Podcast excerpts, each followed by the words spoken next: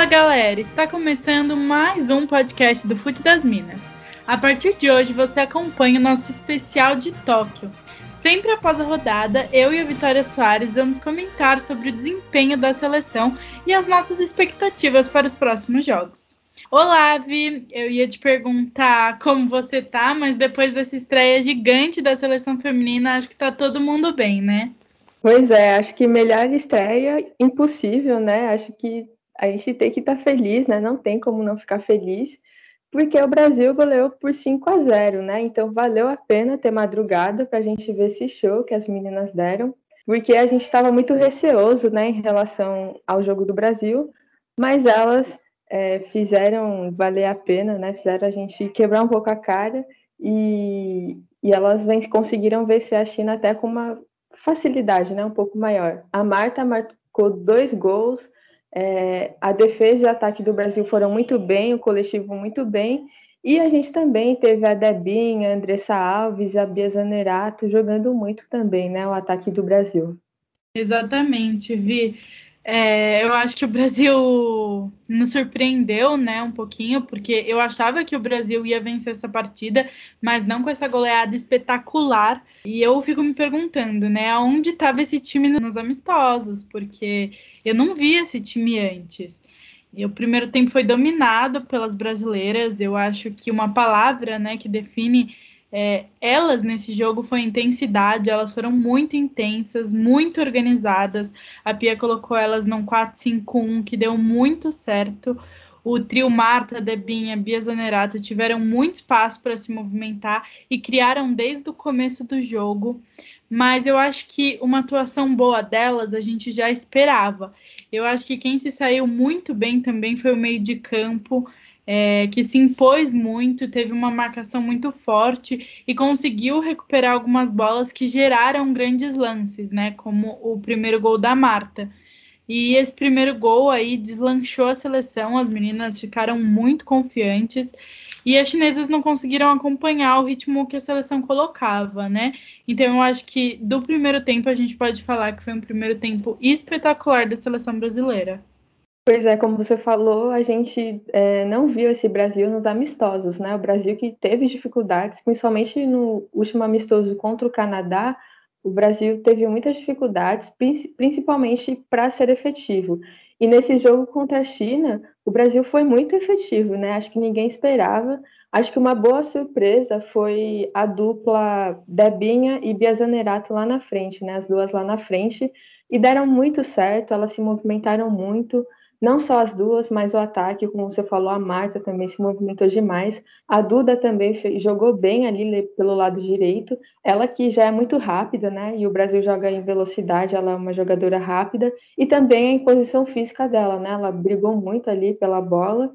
Então, acho que o, o ataque do Brasil foi muito bem, se movimentou muito e conseguiu ser efetivo, né? Que era aquilo que a gente tanto precisava.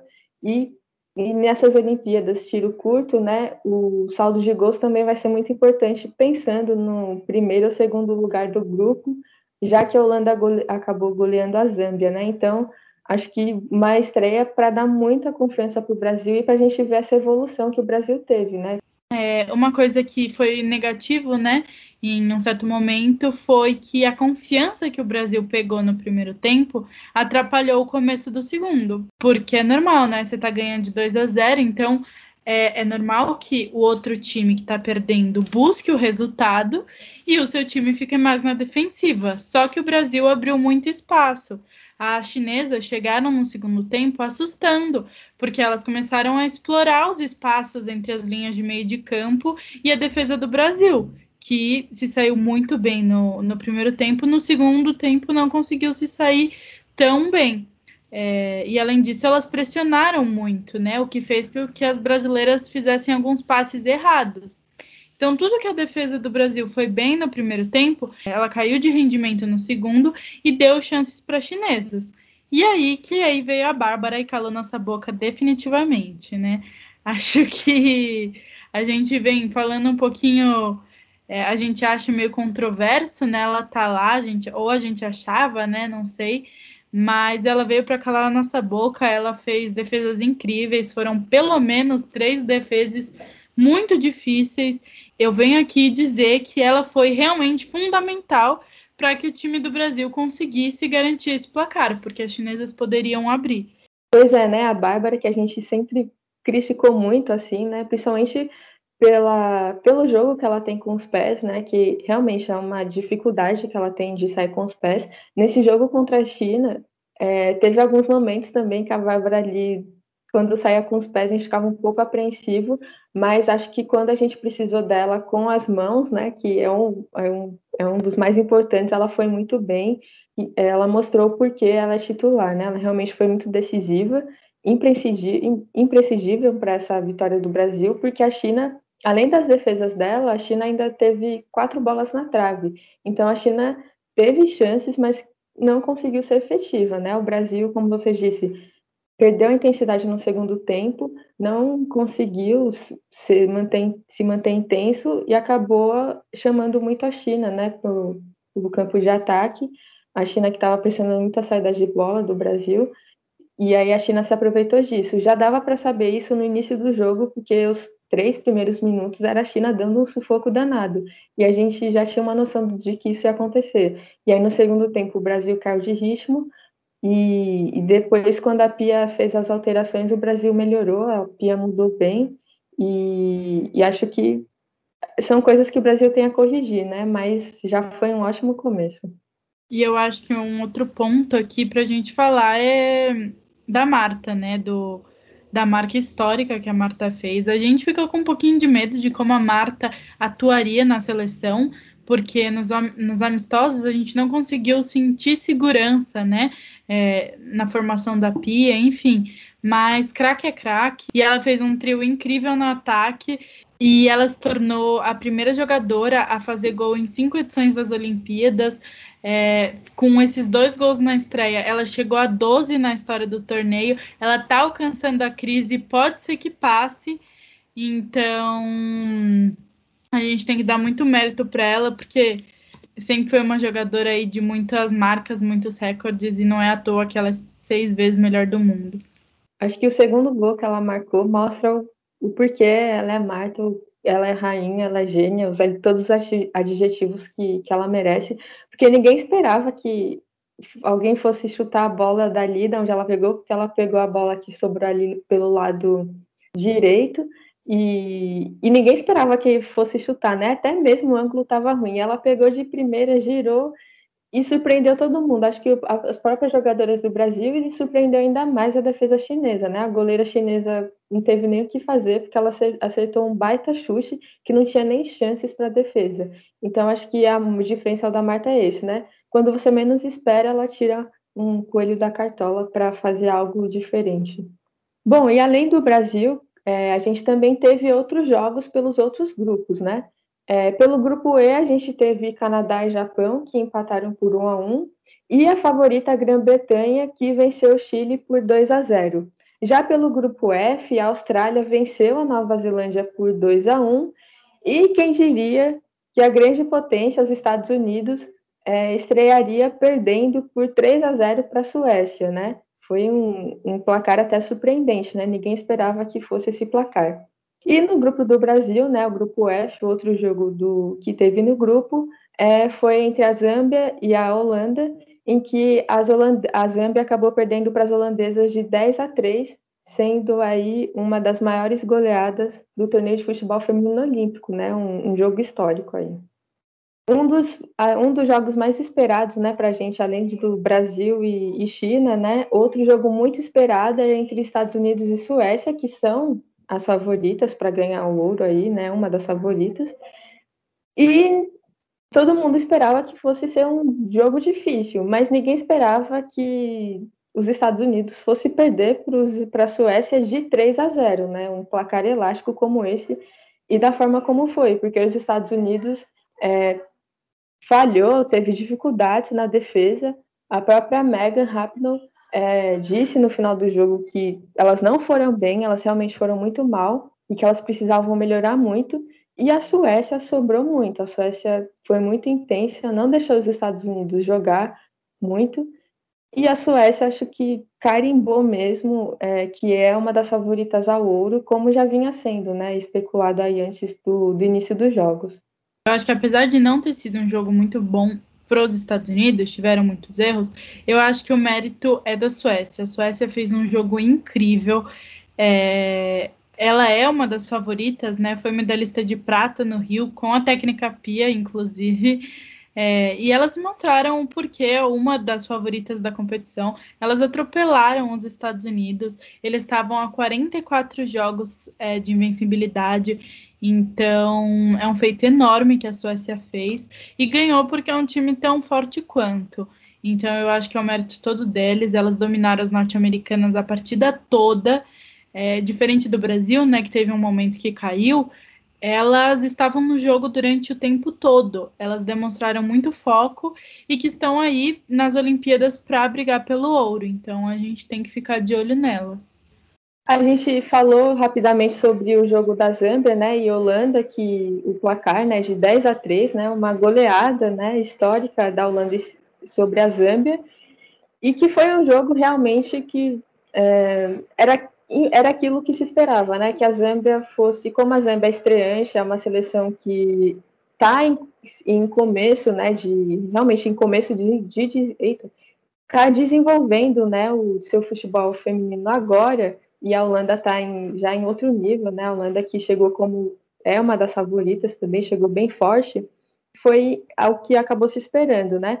Mas eu acho que o que chamou a atenção, além desse placar de 10 a 3, é o, as holandesas terem tomado três gols da Zâmbia, acho que da forma como foi, né? A Bárbara Benda, que marcou três gols, os três gols da Zâmbia, né? Fez o hat-trick, mas a Zâmbia, ela poderia ter marcado outros gols, porque, é, infelizmente, o time da Zâmbia acabou perdendo as oportunidades. Eu concordo, Vi é, acabou calhando de ser o time mais forte né, do grupo e o time mais fraco nessa estreia. E é um placar assim doído, né? Que a gente olha e fica triste pelo time da Zâmbia, porque a gente sabe que a diferença técnica é muito grande, e não só a diferença técnica, mas é, toda a questão de investimento, toda a questão de direitos, tudo mais, são países muito distintos, diferenças sociais muito grandes. Então, tudo isso influencia, né, no futebol. Mas é um feito gigantesco para a Zâmbia estar onde elas estão. E eu acho que é muito válido a gente olhar para esses três gols também, porque apesar delas poderem ter feito mais, elas fizeram os dois gols no finalzinho. A Holanda chegou a fazer 10 a 1 e aí depois elas marcaram dois gols. Então, do começo ao fim, elas não desistiram.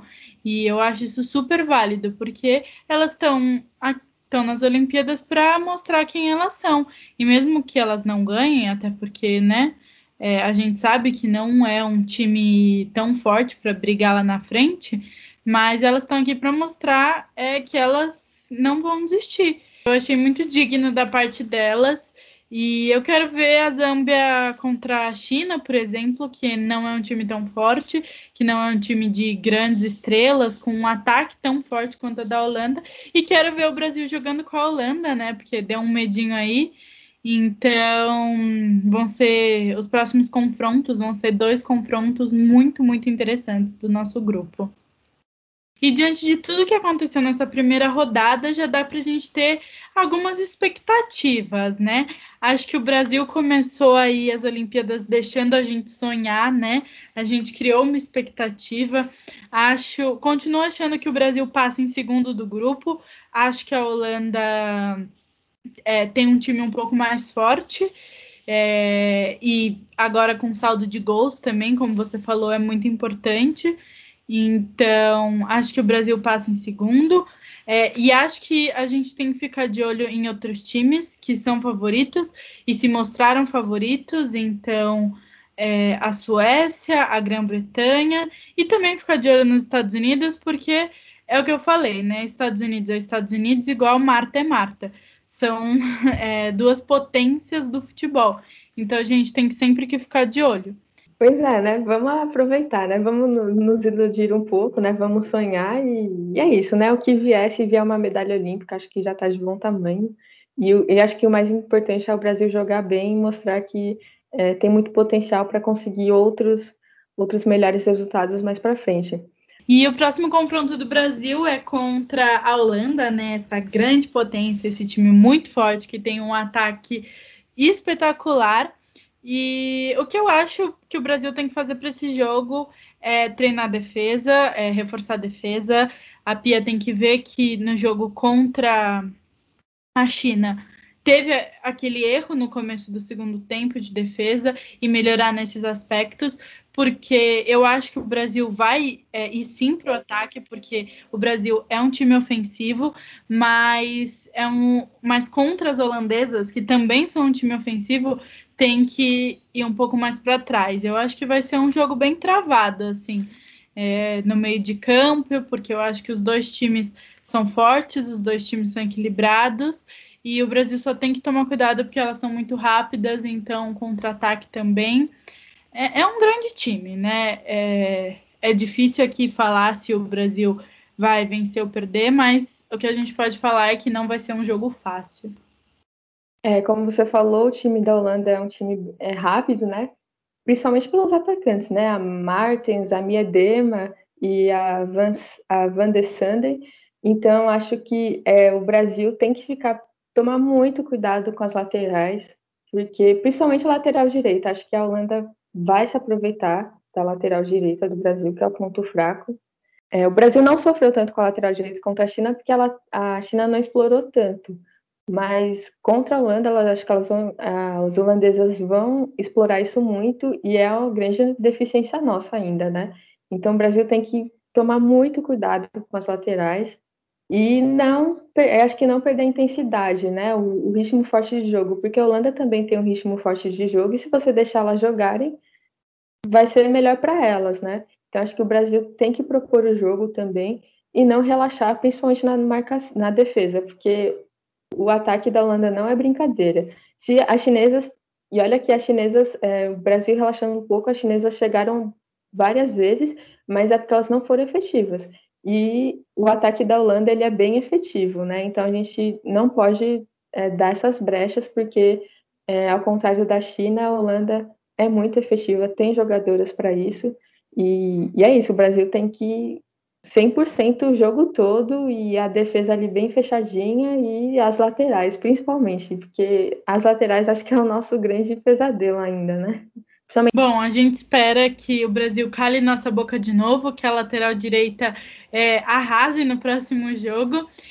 E se você de repente não conseguir acordar para assistir o jogo, a gente vai ter um episódio todo pós-rodada aqui para você, para você acompanhar, sem contar em todo o conteúdo que está saindo no nosso Instagram, no nosso Twitter e no nosso site. A Vi, como sempre, vai passar aí para vocês. Bom, a Fê falou aí, eu vou passar aqui tudo para você não esquecer e para não ter desculpa para dizer que não tem informação.